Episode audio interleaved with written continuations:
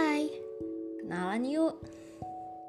Mungkin ada beberapa dari kalian yang familiar dengan suaraku. Atau bahkan gak ada yang tahu sama sekali.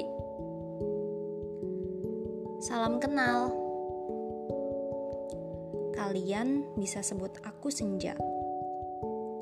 Sesuai dengan tokoh yang akan disorot pada podcast ini. Bisa juga Tasya seorang gadis yang sangat senang berimajinasi. Podcast ini bukan podcast yang serius kok. Tujuanku membuat ini untuk menyalurkan isi hati. Karena aku tahu tidak semua orang mudah untuk bercerita. Mudah untuk menyusun kata-kata, bahkan banyak dari kita yang merasa sendirian. Semoga dengan adanya podcast ini kita bisa sharing dan menjadi teman kalian menyalurkan isi hati.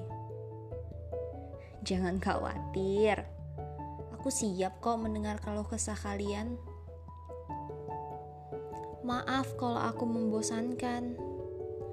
Maaf juga kalau suaraku bikin mengantuk. Terima kasih sudah mendengar suaraku.